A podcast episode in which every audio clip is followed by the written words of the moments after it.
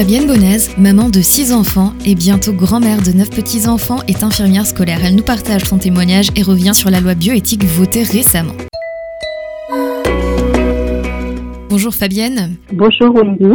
Est-ce que tu peux nous dire en quelques mots qui tu es et ce que tu fais? Alors, je m'appelle Fabienne Bonaze. Je suis euh, plusieurs choses. Je suis euh, maman de six enfants, un seul mari, bientôt grand-mère de neuf petits-enfants. Je suis infirmière scolaire dans la région de Lyon, dans une cité scolaire. Et euh, j'ai été missionnaire pendant 18 ans euh, dans trois pays d'Afrique. On est en France depuis 16 ans maintenant et je suis avec mon mari, euh, on travaille au milieu des églises en France. Est-ce que tu peux nous partager ton témoignage? Comment tu as rencontré Jésus? Alors ça a été fait dans des conditions assez dramatiques. En fait, bon, moi juste, j'ai un arrière-plan catholique. Là, j'étais catéchisme quand j'étais enfant. J'aimais y aller, j'aimais entendre parler des histoires de Jésus. Euh, puis à l'adolescence, j'avais une conscience un peu politique qui commençait quoi politique dans le sens, pas dans le sens politicien euh, du terme, mais dans le sens de sociale, on va dire sociétale. Et euh, je suis devenue en fait euh, anticléricale. Je n'aimais pas tout ce qu'il y avait autour de Dieu. Alors j'avais gardé Dieu, euh, mais je m'étais fait ma petite religion en fait. J'avais gardé Dieu d'amour, euh, Dieu qui aime qu'on fasse le bien, tout ça. Donc j'avais développé une certaine moralité altruiste. Je voulais parler, je voulais être infirmière dans l'humanitaire, etc. Donc je me croyais quelqu'un d'assez bien. J'avais des valeurs de respect d'autrui, l'altruisme, etc. Et puis parallèlement à ça, sur le plan moral, eh bien euh, ma vie a commencé à dégringoler, on va dire. Je me considérais comme étant féministe, une féministe assez euh, particulière. Je trouvais que la femme, elle était, elle avait quelque chose de supérieur à l'homme dans le sens où elle pouvait contribuer à, la création, l'acte créateur de pouvoir mettre un enfant au monde. C'est pas que je voulais me marier, euh, mais je trouvais que pouvoir faire un enfant, c'était quelque chose de fabuleux. Mais en même temps ça, donc euh, j'étais adolescente dans les années 75. Là, il y a eu la, loi pour l'avortement. Donc j'avais une grosse affiche sur l'avortement, oui à l'avortement, etc. Et je me suis dit que moi, euh, voilà, euh, si je devais mettre un enfant au monde, je mettrais un enfant au monde. Donc j'avais un petit peu toutes ces choses qui étaient, je me croyais quelqu'un de bien, quelqu'un de fort, qui pourrait mener sa vie, j'allais pouvoir être infirmière, j'allais partir en, euh, infirmière euh, en Afrique. Si je voulais, j'allais avoir un enfant. Voilà, je me croyais quelqu'un d'assez fort et finalement assez fier de moi. Euh, Dieu était dans son ciel, moi je faisais ma vie dans... Et je me disais, si un jour je devais le rencontrer, ce Dieu d'amour, euh, ben, je crois que je passerais les quoi, sans trop de problème. C'est quand même quelqu'un de pas si mal.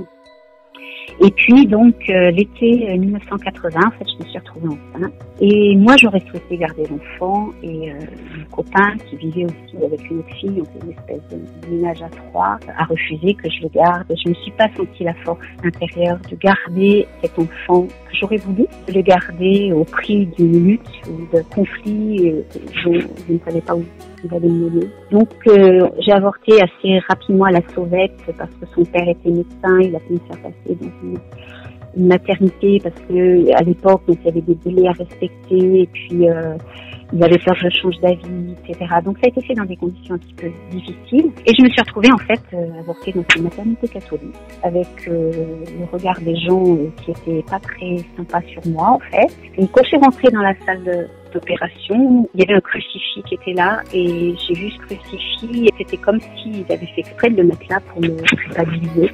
C'était bizarre comme impression. Et puis bon voilà, le temps est passé et puis euh, j'avais quelques jours de congé et j'ai réfléchi à ce que je venais de faire et ça m'a complètement reprojeté vers Dieu. Et donc c'est des choses que je voulais vous partager. Voilà, c'est ça peut paraître euh, un petit peu, c'est pas mystique du tout parce que j'ai pas eu de vision, de choses extraordinaires, mais intérieurement, j'avais cette conviction que j'avais touché à Dieu, le fait même d'avoir avorté j'avais touché au principe de la vie et euh, que j'avais touché à Dieu et que là, c'est plus seulement le Dieu de l'amour. Euh, donc je m'étais fait une image un petit peu euh, amplifiée et je réalisais que Dieu était saint et que j'allais devoir lui rendre des comptes. Cet acte n'a pas été comme un déclencheur sur qui j'étais en fait. C'était comme une, une fenêtre ouverte sur qui j'étais moi, pas juste que j'avais, voilà, j'avais fait cet acte contraire à la vie de Dieu, mais aussi que je me croyais une personne tellement bien, tellement forte, en fait, non. Euh, et euh, que j'avais besoin de Dieu et que j'allais devoir lui rendre compte que je ne pouvais pas me présenter devant lui tel que j'étais en fait. J'avais beau avoir toutes mes belles œuvres et tout ça, je ne pouvais pas. Il n'y avait rien qui me permettait. Qu'est-ce que je pouvais faire qui soit suffisant pour répondre à ces exigences en fait? Il n'y avait rien et c'était là, je formule un petit peu. À, ce moment-là, c'était un peu confus dans ma tête. Mais, et là, j'avais des amis qui découvraient la Bible. Et euh, je voyais que ça opérait un changement en eux. J'allais les voir. Je disais, est-ce que vous pouvez me passer la Bible? J'avais la certitude que j'allais avoir la réponse dans la parole de Dieu, dans cette Bible. Ils m'ont donné une Bible. La Bible, je n'ai pas... On n'a pas fait de commentaires, on va dire. Ils savaient ce qui s'était passé. Et en lisant la Bible, en fin de compte, j'ai pas de verset particulier qui m'a. J'ai lu les évangiles et là c'est comme si j'avais compris pourquoi Jésus était venu sur terre. J'avais compris quand on dit qu'il est mort pour mes péchés, c'est des phrases l'agneau de Dieu, ça veut rien dire. Il y a plein de gens qui vont à la messe qui disent cette phrase-là et on ne sait même pas ce que ça veut dire. Et là je réalisais qu'il était mort pour moi. Je sais pas comment les choses se passaient. Euh, j'ai pas compris, j'ai pas fait théologie pour comprendre. J'ai juste compris que pour pouvoir accéder à Dieu, je devais juste accepter que Jésus soit mort pour moi et que j'avais pas à mourir pour mon propre péché qu'il avait fait pour moi. Et là, j'étais seule dans ma chambre, j'étais pas dans une réunion d'église, rien du tout. J'étais jamais allée à l'église, à part l'église catholique quand j'étais enfant, mais et là, j'ai pleuré de toutes mes larmes en demandant pardon à Dieu. Et ma prière, c'était change mon cœur. Et à partir de ce moment-là, le lendemain, je me suis réveillée. J'avais plus cette angoisse que je ressentais de me dire si, parce que c'était ça en fait. J'avais l'impression que si je mourrais, j'allais devoir me présenter devant Dieu et, c'était quelque chose qui me faisait peur. Je sentais que j'en étais pas capable. Et le lendemain, j'ai senti que j'avais la paix. J'ai pu pardonner à mon copain, à sa, sa aussi. Et là, pour moi, j'ai fait la rupture avec mon ancienne vie. J'ai eu qu'un désir, c'était de vivre, de connaître ce Dieu que j'étais en train de découvrir, de rencontrer aussi des gens qui vivaient la même chose. C'est après coup que je suis allée dans une église, je me suis fait baptiser en fait un mois plus tard. Et avec la certitude que Dieu m'avait pardonné, la certitude qu'il avait un projet pour moi. Une des choses passionnantes de ma vie a toujours été de découvrir ce que Dieu souhaitait, voulait pour ma vie, les étapes euh, futures. Voilà, donc c'est comme ça que je suis venue à Jésus, que j'ai pu ensuite donc reprendre mes études infirmières. Et j'ai eu ce sentiment d'être une nouvelle créature en fait, le, le sentiment de souillure aussi que je finalement que j'avais fini par euh, ressentir sur moi-même parce que j'avais accumulé des expériences sexuelles, Finalement, je me sentais souillée par ces expériences-là. Et voilà, toute cette réalité de la présence de Dieu m'a amené à découvrir toutes sortes de choses. Qui est Dieu, pardonner, d'être une nouvelle créature, de pouvoir pratiquer le pardon. Et ça, c'est une puissance extraordinaire. Comme tu parles d'avortement, j'aimerais juste revenir sur la loi bioéthique qui est passée euh, fin juillet dans des conditions euh, d'ailleurs assez surprenantes puisque ça a été voté dans la nuit du 31 juillet par même pas 30 députés. Mais euh, qu'as-tu à dire concernant l'avortement à terme puisque c'est ça, hein, l'avortement au 9e mois de grossesse pour raison de détresse psychosociale? Est-ce que tu aurais quelque chose à nous dire par rapport à ça? Oui, oui, oui.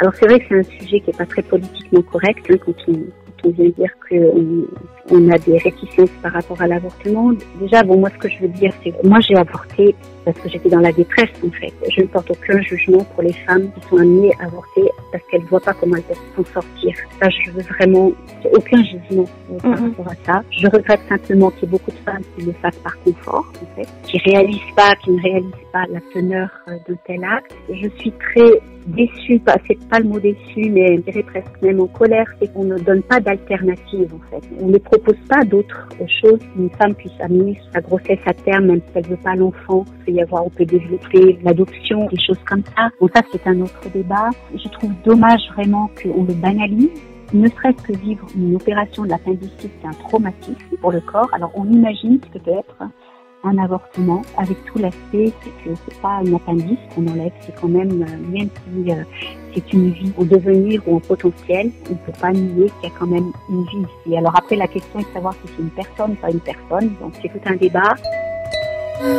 par rapport à la loi qui a été votée. Alors, il faut voir que ça rentre pas dans les IVG, ça rentre dans ce qu'on appelle les IMG, les interruptions médicales de grossesse, en fait. Mm. C'est-à-dire que les IVG, en France, on peut pas aller au-delà de 12 semaines. Mais pour des raisons médicales qui mettent en jeu la vie de la mère, on peut aller euh, jusqu'à la fin de la grossesse. Hein. Euh, moi, j'ai mm. connu une personne euh, comme ça. Maintenant, de fait, les médecins dans leur pratique, ont déjà inclus dans les IMG les situations de détresse psychosociale. Une femme, par exemple, qui fait un délit de grossesse qui, rend compte qu'elle est enceinte à six mois et qui est complètement pas apte à accueillir cette grossesse-là, ils vont le faire. Donc en fait, ils ont entériné et mis en loi quelque chose qui est déjà pratiqué de fait. Alors le fait de le, euh, je ne dis pas que je suis d'accord, ce que je veux dire, c'est que c'est une loi qui entérine un fait pratiqué qui n'est pas si pratiqué que ça jusqu'à présent.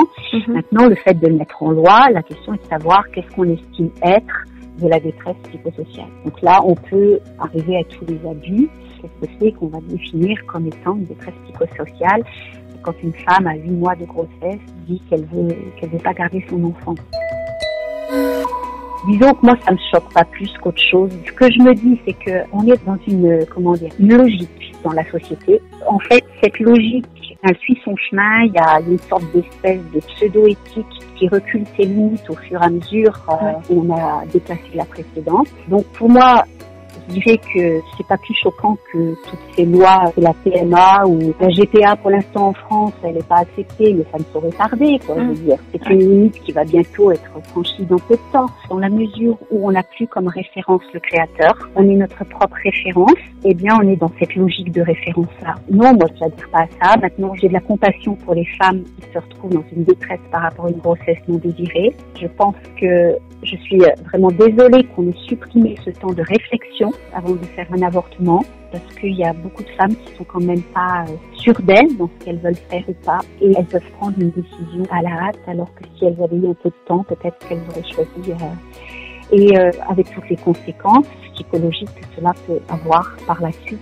Je parle pas des conséquences médicales, mais ne serait-ce que les conséquences psychologiques. Ma culpabilité, ça peut engendrer le sentiment d'avoir perdu finalement quand même d'être conscient que c'est un être humain, un enfant qui est là. Voilà. Alors moi, qui me met beaucoup en colère aussi, alors qu'il y a du mal à être appliqué, c'est une autre loi qui s'appelle le délit d'entrave à l'IVG, qui fait qu'on n'a pas le droit d'empêcher quelqu'un de se faire avorter. Alors bon, ça c'est normal, il y a quelqu'un qui veut se faire avorter. Mais cette loi, elle a été étendue aux sites internet, etc.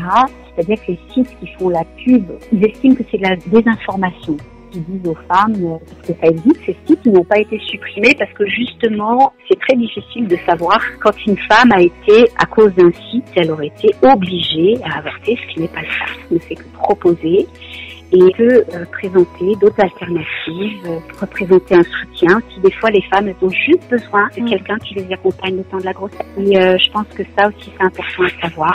On peut être accompagné et moi, je ne suis pas dans le jugement des femmes qui avortent, je ne suis pas dans le jugement de là.